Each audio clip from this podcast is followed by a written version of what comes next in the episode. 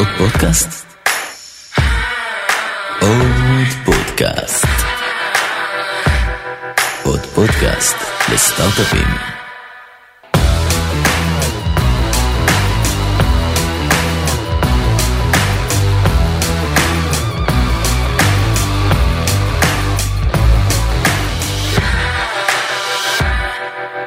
דניאל, כן, שלום גיא. שלום, מה שלומך? הכל בסדר, מה שלומך? בסדר גמור, קודם כל תודה רבה שאת ככה נותנת לנו את הזמן, אני אה, מתרגש ולכבוד הוא לי לראיין אותך, אחרי שקראתי קצת על הסיפור שלך אה, בתקשורת המיינסטרים. אני אשמח באמת, אה, מכיוון שזה רעיון, מה שנקרא, בזווית טיפה שונה ליזמות וליזמים שמאזינים בדרך כלל לפרקים שלנו, שתתני קודם כל קצת כמה מילים עלייך, על החברה שלך, אה, ואז אולי משם נצלול אה, לסיפור כולו. אין בעיה, אז אני דניאל אה, ביטון, אני בת 27, נכון ללפני שבוע. אה, יש לי חברה אה, שנקראת אידיה אנרגיה, זו קבוצת חברות, אנחנו בעצם יזמים בתחום של האנרגיה המתחדשת, בעיקר סולארי. אה, אנחנו עובדים פה בישראל וגם בארצות הברית, בקליפורניה, ומה שאנחנו עושים בעצם זה סוחרים גגות, מאגרי מים, קרקעות, מפתחים אותם, מוציאים היתרי בנייה. עושים הסכמים מול חברת חשמל, נכון להיום זו חברת החשמל לישראל, היחידה שקיימת, אבל בעתיד זה גם הולך להשתנות. אה, ובעצם מתוך ההסכם הזה אנחנו מוכרים להם, אנחנו מוכרים להם בעצם את החשמל שאנחנו מייצרים מהסולארי, שאנחנו בונים על גבי הגג ל-25 שנה. אה, וזהו, ובעצם בעל הגג מקבל שכירות, אנחנו מקבלים הכנסות מהחשמל, המדינה מרוויחה אנרגיה ירוקה ומתחדשת, וזה ווין סיטואשן. והמודל הכלכלי הוא בעצם, אתם סוחרים את אותם גגות או אותם אתרי אה, תשתית או שטחים, בונים עליהם, נכון? תשתית סולארית, נכון. ואז בעצם מייצרים חשמל ומקבלים מה? תשלום מחברת החשמל על הייצור כן, הזה? כן, על כל קוטש שאני מייצרת, אני מקבלת אה, תשלום לקוטש, ממש כמו תחנות מסורתיות אה, שקיימות אה, הבנתי, והמשחק הוא מה? משחק של ארביטראז' בעצם? אם את מקבלת יותר כסף מכמה שהשכירות של הגג עולה? בדיוק, חד משמעית, כן. אנחנו סוגרים שכירויות אה, לפי כל מיני תנאי שוק, גם לפי התעריף כמובן שאנחנו מקבלים לכל קוטש, גם לפי הריביות, כמה יעלה לנו להקים את המתקן וכדומה, גם את ההקמה אנחנו עושים בעצמנו בחברה. אה, וזהו, ובעצם באמת המשחק הוא ארביטראז' בין זה לזה, וכמובן שתמיד אחר כך יש לזה איזשהו אה, מכפילים ואופציות אה, לפיתוח והגירה ועוד דברים שקורים לאחר מכן, אחרי חתימת ההסכם, שהם רק אופציות נוספות. אבל בבסיס אתה צודק. הבנתי, וכשהולכים רגע על המספרים, אז אתם רצים כמה זמן עם העסק, אם את יכולה לתת קצת overview על, על סדרי הגודל שבהם אתם פועלים? כן, בטח. אה, אנחנו רצים מ-2020, זה כבר כמעט, אה, אני חושבת, שלוש וקצת שנים. אה, מבחינת סדרי גודל, יש לנו היום 40 מגה מזרימים לרשת. 40 מגה שקולים פחות או יותר לכמה, כמעט 100 מתקנים, כמה עשרות מתקנים בגדלים שונים, כל גג, כל שטח, כל מאגר והמאפיינים שלו. אה, זה בישראל, בארצות הברית יש לנו גם כמעט אה, עשרה מגה מזרים, אה, על אותו, בדיוק על אותו בסיס, פשוט בדולרים ובתשואות אחרות. זהו, חוץ מזה יש לנו גם חברת נדל"ן, אבל בתחום האנרגיה זה מה שאנחנו עושים. וכמה זמן אתם רוצים? כמעט שלוש שנים. מ-2000, מסוף 2020. יש עוד מספרים שאתם מדווחים עליהם? הכנסות? ההכנסות הן ב... הם במאות, כאילו מאות אלפים, כמעט מיליונים, כי המתקנים הולכים ומתחברים באיזשהו אה, רצף כזה הולך ועולה עם הזמן. אה, וכמובן שאנחנו יוזמים, יוזמים עוד ומקימים ומתקינים עוד, זה דבר שמתגלגל והולך ועולה. ב pipeline שלנו יש היום כמעט 100 מגה פה בישראל ובארצות הברית, כש-40 הם כבר מחוברים ומזרימים, ולאט לאט זה הולך ותופח. כן, זה המספרים. ונראה לי אני חייב לשאול, מכיוון שאנחנו באמת ככה נגענו, אחזנו את השור בקרניו, אז נראה לי שווה לחזור באמת אה, כמה צעדים אחורה, כמו שהמאזינים אוהבים להשתעשע שאני אומר, אה, ולשאול קצת על הרקע שלך ואיך בעצם הגעת לסיטואציה שבה את בכלל מקימה פעילות כזו. אה, כן, בטח. אני בגיל 23 סיימתי את התואר השלישי שלי. אמ, וכשחזרתי לארץ, מה... עשיתי שתי תארים, עשיתי תואר ראשון במנהל עסקים מדעי המחשב, יש לי תואר שני במנהל עסקים, MBA כזה, ויש לי תואר שני נוסף אה, מאוניברסיטת ניו יורק ביזמות. אה, וכשחזרתי לארץ היה לי להשלים עוד כמה קורסים אה, בתואר השני ה-MBA, ושם הכרתי את עדי, שהוא בעצם השותף שלי. אה, עדי עבד בתחום של האנרגיה המתחדשת עשר שנים, הוא מהנדס חשמל, אני אז עבדתי בהייטק, וממש חיפשתי איזשהו מיזם, לא ידעתי בדיוק מה יהיה הגודל שלו, אבל חיפשתי איזשהו מיזם שיכול לתרום גם באיזושהי צורת אימפקט כזו או אחרת, כי זה היה משהו שמאוד עניין אותי בלימודי יזמות בארצות הברית. מצאתי את עדי ואמרתי וואו יש פה גם אופציה אה, לאיזשהו מיזם שיש לו אימפקט יש פה גם אה, אופציה כלכלית שנראית לי בסדר לא אז לא הבנתי בדיוק מה ו, ומה המספרים ומה האופציה הזו בעצם אומרת אבל הייתה לי תחושה שמשהו שם יעבוד אה, ו, וניסיתי לשכנע את עדי עדי היה בכיר אז בסינרג'י הוא היה סמנכ"ל אה, תפעול. אה, זה אומר שהוא ידע את כל הרצף של החלק הטכני יותר מהתכנון דרך פחות רגולציה אבל יותר אה, כל מה שקשור לתכנון הקמה ותפעול ותחזוקה. אמ, ו, וזהו ושכנעתי אותו להתפטר. אמ, אני גם עזבתי את המשרה עבדתי באינטל בתור אה, מנהלת פרויקטים אה, גלובליים עזבתי גם את המשרה שלי ו, ויצרנו את הדבר הזה כשאנחנו לא בדיוק יודעים לאן אנחנו הולכים בתקופת קורונה לקראת אמצע כזה התגברות של הקורונה. ואני חושבת שהיה בנו הרבה מאוד אה, מוטיבציה להצליח. זה פחות שינה לנו, אה, אני חושבת המודל פחות שינה לנו בהתחלה, רצינו למצוא משהו שהוא מאוד אה, יוכל להחזיק את עצמו ואותנו מן הסתם בתור שכירים, אבל היה לנו חשוב שזה יהיה משהו גדול, שיהיה לו אימפקט על עוד אנשים, על עוד, על עוד, על כל הלקוחות בעצם. אז אני, אז, אני, אז, אני, אז אני רוצה רגע לפני, ש, לפני שצוללים, דיברת על שלושה תארים עד גיל יחסית מוקדם, נכון. מה, מה, איך זה קרה? זאת אומרת, איפה גדלת? אני מבין שזה היה תארים בחו"ל. נכון.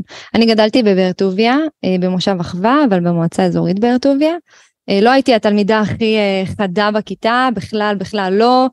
גם לא שירתתי ב-8200, ואני חושבת שאחרי שסיימתי את השירות הצבאי שלי, פשוט התחלתי אה, ללמוד את התואר הראשון וממש אה, התאהבתי. התאהבתי בלמידה, התאהבתי בתהליך, התאהבתי ב... בכל מה שקשור לגוף המוסדי הזה שנקרא אוניברסיטה או מכללה, מאוד מאוד אהבתי אותו. זהו, ואז פשוט לא הפסקתי, התחלתי את התואר הראשון, המשכתי לשני, את השתיים השניים עשיתי במקביל, הייתי כזה על הקו. וזהו, ואז שחזרתי חיפשתי באמת משהו ש... היה מחשבה בבחירה הזו ללכת לעשות תואר בחו"ל אה, ללפרוץ לסביבה גלובלית? זאת אומרת, מה, מה ראית כן. לנגד עינייך שקיבלת ההחלטה הזו שהיא לא טריוויאלית?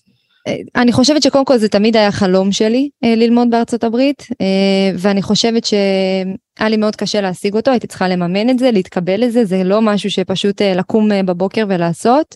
אה, אבל, אה, אבל היה לי רצון לגור שם אה, ובאיזשהו מקום כן להיפתח לסביבה יותר גלובלית הגדולה. כן, זאת הייתה הבחירה. בסוף כשמסתכלים על זה בזווית הישראלית, חבר'ה צעירים, נערים, מסיימים את התיכון, מסיימים את הצבא, למה את חושבת לא יותר אנשים באמת עושים את הבחירה הזו ללכת ללמוד תואר בחו"ל, שבסוף גם מאפשר לשפר שפה, גם לפתוח אופק את יודעת, לתרבות אחרת, לשווקים אחרים, ולהבין אולי על איך אפשר לבנות עסק בסדרי גודל? אני חושבת שיש הרבה שמפחדים. אמ, כאילו, האנגלית שלי הייתה טובה מאוד כל הזמן, אז היה לי קל, זה היה לי אינטואטיבי, זה לא כמו ללכת ללמוד בספרד עכשיו, או במקום שהוא לגמרי לגמרי מנותק. אז אני חושבת שהרבה מגיע מהפחד הזה, ואני חושבת שעוד משהו שקרה אצלי ספציפית זה שאני השתחררתי מהצבא יחסית בגיל מוקדם, בגיל 19, בגלל איזושהי בעיה שהייתה לי בלב, והמעבר הזה מלהיות uh, בקרב אה, חברי הגילאים שלי למעבר ללהיות בקרב אנשים שהם גדולים ממני בפער ותמיד להיות הכי קטנה בכיתה ותמיד להיות הכי בולטת בכיתה כאילו אז באוניברסיטה לא משנה והכי בולטת גם בגלל הדבר הזה זה נתן לי איזשהו אה, פוש ואיזושהי תחושה אה, שאני יכולה לעשות כל מה שאני רוצה אה, בהיבט הזה ואז היה לי קל לגדול לשם. אה, זה היה ב baby steps אבל היה לי קל להתקדם לשם אני חושבת שהרבה אנשים פשוט... אה, ואז התהליך הזה של הקמת העסק, אז את בעצם נמצאת על הקו, את לומדת באוניברסיטת ניו יורק, נכון? תואר ביזמות. כן, כן. ואת פוגשת את עדי, ואתם מחליטים להקים משהו ביחד, ידעתם בזמנו שזה יהיה מה שזה היום? לא ברמת סדרי הגודל, אבל האם הבנתם לעומק מה אתם רוצים לעשות, או שאמרתם, בואו נלך לעולמות של אנרגיה ירוקה וכבר נראה? זה לא היה לא פה ולא פה. קודם כל לא ידענו מה אנחנו רוצים לעשות, כי לא ידענו, אני חושבת שלא ידענו עד הסוף מה האופציות. עדי אומנם עבד בתחום, אבל הוא היה יותר בחלק הקבלני, תעש, כאילו ממש כאילו לבנות את המערכות. אז הוא לא היה חשוף לשאר הדברים, למודלים, לאיך זה מכניס כסף בדיוק, למה מה האופציות. כשאתה מכיר את המודל אתה יודע גם מה האופציות אה, משחק אה, עם המודל הזה, אז אני חושבת שמהחלק הזה לא ידענו, אבל גם לא ירינו לגמרי לחשיכה ובאנו מנותקים לגמרי ואמרנו יאללה אנרגיה מתחדשת, מה עושים? זה גם לא היה שם, זה היה תמיל כזה, חשבנו שנהיה קבלנים בהתחלה, אולי נמכור את המערכות. אה, ונרוויח כסף בתור קבלנים, ואחרי שראינו שאנחנו אה, פחות אה, אנשי שירות, בוא נקרא לזה, אנשי, קבלנים כאילו זה אנשים שצריכים... מה שנקרא, המערכות זה ממש את הפאנלים עצמם, אמרתם בואו כן, כן. בואו ונשווק אותם לבעלי מה? גגות? גגות, לולים, רפתות, קיבוצים, מושבים, בעלי גגות, בעלי מאגרים, אנשים שאמרנו אוקיי, הם יסמכו עלינו, כי עדי עשה את זה הרבה מאוד שנים, הם ישלמו לנו איקס שקל לקילוואט על ההקמה, וככה אנחנו נמכור ומזה נעשה כסף. אה, עשינו שלוש כאלה, זה לא, זה לא היה מה שחיפשנו וזה בטח לא היה מה שחלמתי כש, כשרציתי להקים אה, את, ה, את הדבר הזה, ואז לאט לאט התחלנו לשמוע מ, דווקא מהלקוחות אה, את הרעיון הזה של בואו אתם תעשו הכל, תזכירו ממני את הגג, עזבו אותי, אני לא הולך לבנק, אני לא יודע להתעסק עם הבנקים, אני לא רוצה להתעסק עם הבנקים, קחו את הגג, תעשו מה שאתם רוצים, תשלמו לי משהו. ואז אמרתי אוקיי, יש פה משהו מעניין, בוא נבנה סביב זה מודל. גם זה לקח זמן, אה, כשאני אומרת זמן זה כאילו חודש, כן?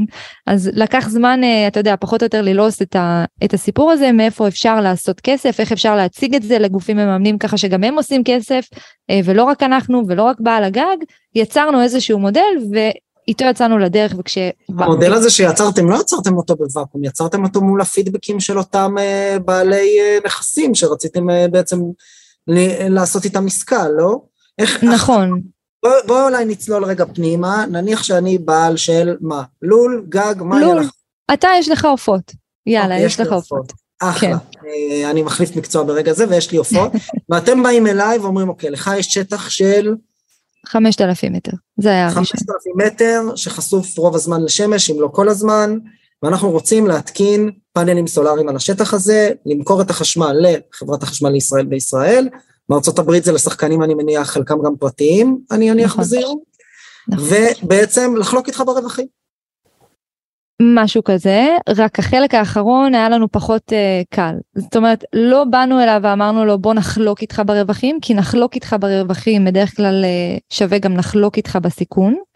אה, ותהיה חשוף, אלא באנו במתודולוגיה של בוא אנחנו ניקח את הגג, אנחנו נייצר ממנו, ממנו כסף, אם זה סולארי, רוח, לא משנה מה, ברור שהכיוון היה סולארי, אה, ומתוך ההכנסה נשלם לך שכירות. אבל השכירות היא קבועה, זאת אומרת אתה כלולן שלא... זאת אומרת לא משנה אם אני מרוויחה או לא, אני מעבירה לך כל חודש תשלום. בדיוק. בגדול כסף מהרצפה, גג, ש... גג נכון. או לול שלא הכנסת עליו כסף, בוא תכניס. אתה תביא לי גג שיש לו היתרי בנייה, שהוא נבנה באופן חוקי, אני משם אדע להסתדר. הבנתי. ואיך נראה הפרויקט הראשון באמת? למי פניתם בהתחלה? אז זה באמת היה לולן, קראו לו אלי גואטה, היה לו לדעתי 6,000 מטר, משהו כזה של כמעט גגות, כמו הלול שלי, כן. כמעט כמו הלול שלך, מעופשים לגמרי, מלאים באסבסט, אה, גגות באמת באמת קשים אה, לצפייה למי שלא מבין, שזה בדיוק אני בשנת 2020. אה, אבל על עדי זה היה קטן, הוא אמר יאללה נחליף את האסבסט, נדאג לפה, נחזק שם, אה, נקים את המערכת, ניתן לו שכירות, אה, והוא התאהב ברעיון. וזהו, והתקדמנו להסכם. משם הבנקים מימנו.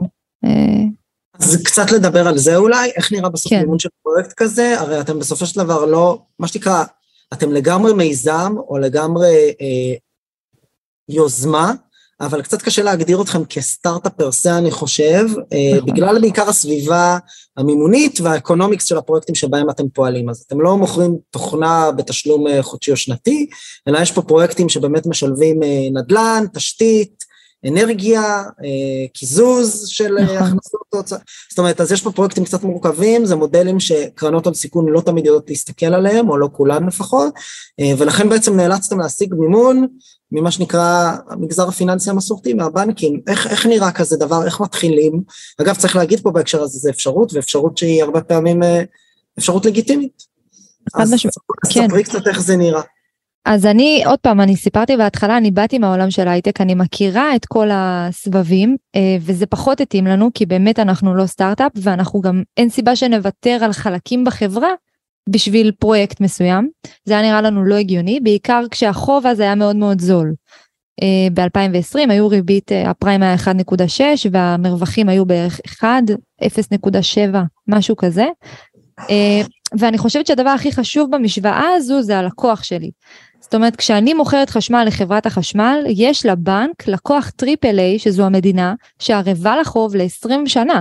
זה משמעותי, 25 שנה, סליחה, זה משמעותי, כשהחוב שהם נותנים הוא ל-20 שנה בדרך כלל, אז בגלל זה זה היה קל כביכול לבוא, אבל עדיין היה לנו איזשהו, איזושהי בעיית הון עצמי. זאת אומרת, כשהבנק בא לממן לך, הוא לא יודע לממן ב-100% פרויקטים כאלה, הוא יודע לממן ב-80%. אבל צריך להביא עוד 20. מאיפה מביאים עוד 20? אז, אז אם הפרויקט הוא מיליון דולר, אתם צריכים להביא עוד 200 אלף דולר. נכון. נכון, וזה באמת היו סדרי הגודל של הפרויקטים. אנחנו, מה שעשינו בהתחלה זה לקחנו צבר של פרויקטים והכנסנו שותף, אמרנו לו, תקשיב, לנו אין כרגע את ה-20 אחוז, אנחנו חדשים, תביא את ה-20 אחוז, קח איקס אחוזים בתוך המיזם, הלך, נלך יחד לבנק, אתה תהיה הרבע לחוב כביכול, כי בסוף אה, הכל יכול, כאילו אתה יודע, הכל יכול לקרות ודברים יכולים להשתבש אה, באמצע או בסוף. אה, וזהו, וככה ככה מימנו. הוא נתן את, ה, את הערבות, הוא גם האמין בנו, אה, שנו, שבעצם נוכל להוציא את זה לפועל, ו, וככה זה התחיל. זה היה השנה הראשונה. זה היה הפרויקט הראשון. השנה הראשונה. כל ה-15 מגה הראשונים, זה מה שעשינו. ואז לא הייתם צריכים שותף פיננסי, נכון. כי היה לכם הון חוזר מה, מהתזריק. היה לנו הון משמעותי, כן. נכון. הבנתי. ולצורך העניין, כשאתם נמצאים בשנה, שנתיים הראשונות, ואנחנו באמת מדברים על, אמר, תחילת הקורונה והמשכה, אז uh, אתם בסוף uh, פרויקטים ש, שדורשים uh, תנועה ותזוזה במרחב, איך כל ההגבלות השפיעו עליכם, או אם בכלל. אז אנחנו גילינו שאנרגיה זה תחום חיוני, ובגלל שאנחנו התעסקנו באנרגיה, אנחנו הוצאנו תווי תחום חיוני כאלה, אז להסתובב במרחב לא הייתה לנו בעיה, מה שכן, אנחנו היינו צריכים לגור ברכב, כי בעצם להביא פרויקטים כאלה זה אומר לנסוע בכל הארץ, לדפוק בדלתות, לדבר עם לקוחות, לדבר עם, ממש כאילו לייצר את, ה, את האקו-סיסטם הזה, אבל ברמת מדינה. מדינת ישראל שהיא לא ענקית אבל עדיין יש פה מרחקים משמעותיים בין מקום למקום. אנחנו ממוקמים באזור הדרום רוב הפרויקטים היו גם באזור שלנו אבל גם באזור הצפון באזור המרכז היינו צריכים לגייס לעצמנו אנשי מכירות שמרוויחים רק מה, מהמכירה כי בעצם לא יכולנו אפילו משכורת לשלם להם בהתחלה. Mm-hmm. ולעבוד מאוד מאוד קשה בעצמנו וזה מה שעשינו אנחנו ממש חיינו באוטו גרנו שם ישנו שם אכלנו שם ועשינו את זה בערך חודשיים של road אה, trip כזה ב... ברכב. אה, פרויקט מורכב עם אלמנט מימוני מורכב ובסוף עם נכון. הרבה אופרציה. היו ספקות? זאת אומרת, מה, מה בסוף גרם לכם אה, להתמודד עם האתגרים? ואיזה אתגרים גם היו, או מה פחות עבד בהתחלה? אז בהתחלה בכלל הכל השתנה, כל פעם שחשבנו שמשהו נכון, גילינו שלא. אז היינו צריכים uh, לנסות לתקוף דברים מזווית אחרת, uh, ואני לקחתי על עצמי את כל החלק של הרגולציה. היום אני ממש יועצת של רשות החשמל ואני עובדת עם משרד האנרגיה, אבל בהתחלה זה לא היה ברור מאליו בכלל, אני באתי מתחום שאין לו שום נגיעה לא לחשמל, לא לאנרגיה, לא לרגולציה. Uh, היה לי איזשהו יתרון בתור מושבניקית שידעתי מה זה היתרי בנייה ואיך זה נראה. אבל אני לקחתי את זה בשתי ידיים ו- וצללתי לשם וזה היה אתגר אבל זו גם הייתה הזדמנות כי אחרי שצללתי לשם אה, גיליתי הרבה מאוד פערים שחברות אחרות לא, לא יודעות להשתמש בהם, אה, ו- ויצרנו לעצמנו הזדמנות של הרבה מאוד פרויקטים שהביאה אותנו לגל הזה של בכלל להביא משקיע ולהתקדם אה, משם הלאה. היו הרבה אתגרים, גם המימון לבוא וללמד בנק למה זה שווה, איך זה נראה, איך, איך הם יכולים בוודאות לקבל את הכסף שלהם, זה משהו שהיינו צריכים לעבור יחד עם, ה, עם, ה, עם אותו אדם שהשקיע איתנו בהתחלה, וזה לא היה פשוט בכלל. עוד פעם, אנחנו, גם יש לנו פער גילאים יחסית משמעותי מהחבר'ה שיושבים בצד השני של השולחן, הם מסתכלים על זה אחרת, הם מסתכלים על ההון העצמי שלנו, מה הרקע שלנו, ואומנם אדיר מהנדס חשמל והוא היה בכיר, אבל עדיין זה לא הופך אותו לסופר יזם שאפשר מחר לפתוח לו קו אשראי של 50 מיליון שקל, שזה מה שהיינו צריכים בשלב הראשון. אז הכל היה צריך להיות בבייבי סטפס, ו... וזה מה שעשינו וככה התגברנו על הדברים. אבל uh, הכל השתנה הרבה. היום בתוך הסביבה התחרותית שבה אתם נמצאים, איך נראה השוק הזה? יש עוד שחקנים משמעותיים שעושים את זה פה בארץ, בארצות הברית?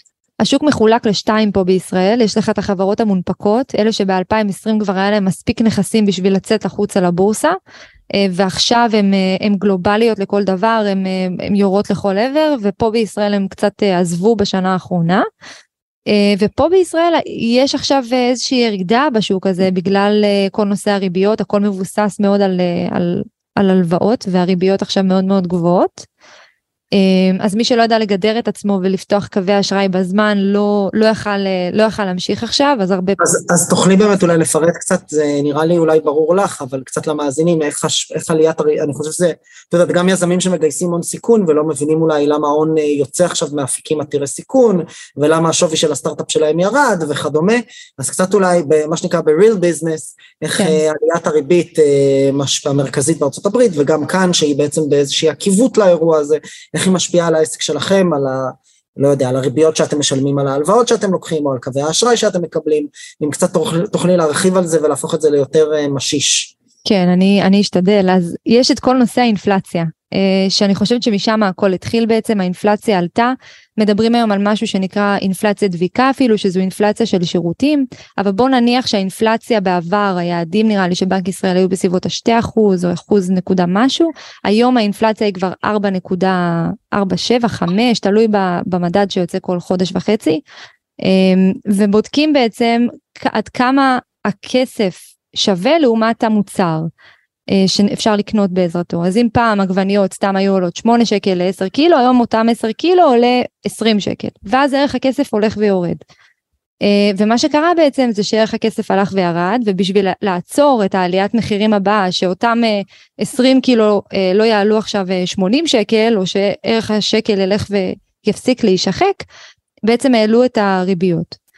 אמ, העלייה של הריבית זה כמובן משהו שהוא מקרו, הוא לא בישראל, זה התחיל בארצות הברית, אחר כך אה, קרסו שם גם בנקים אה, בעקבות כל מיני דברים כאלה ואחרים, אבל העלייה הזאת של הריבית משפיעה באופן ישיר על כל ההלוואות, על כל משקי הבית, כי בעצם כשמישהו הולך לקנות בית, אה, הוא לוקח משכנתה שחלקה היא בריבית משתנה, חלקה היא בריבית קבועה, והחלק שהוא בריבית משתנה עשוי מחלק שנקרא פריים פלוס.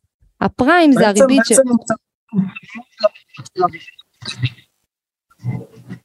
הפסקתי לשמוע אותך. צמוד לערך של הריבית המרכזית. נכון, אוקיי. כן, הוא צמוד לבנק ישראל. מה שבנק ישראל אה, מחליט לעשות בעצם, אה, הריביות של הבנקים האחרים אה, צריכות להיות מודבקות לזה, צמודות לזה.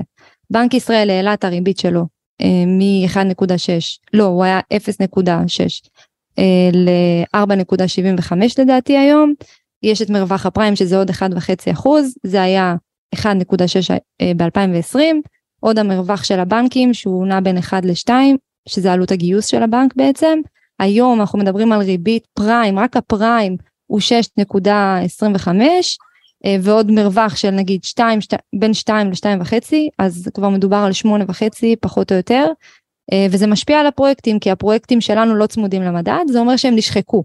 הריבית הלכה ועלתה והפרויקט נשחק.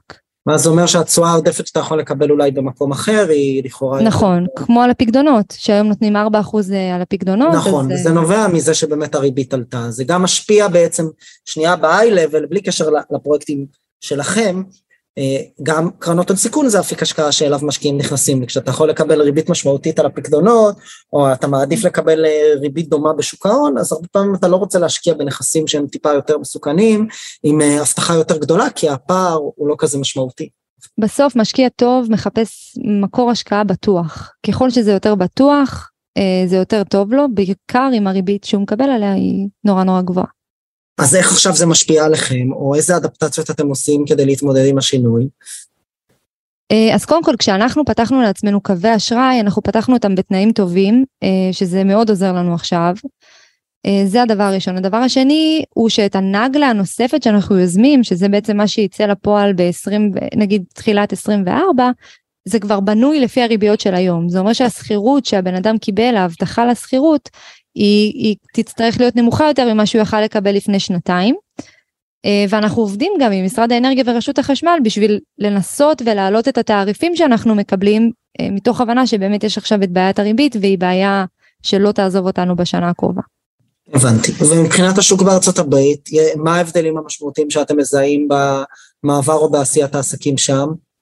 אני, אני חושבת שבארצות הברית המדינה באמת יש לה רצון יותר עמוק להשקיע באנרגיות מתחדשות. וזה מתחיל מזה ונגזר לשאר ההחלטות. להם יש איזשהו uh, tax return משמעותי של כמעט 30 אחוז על עלות המערכת.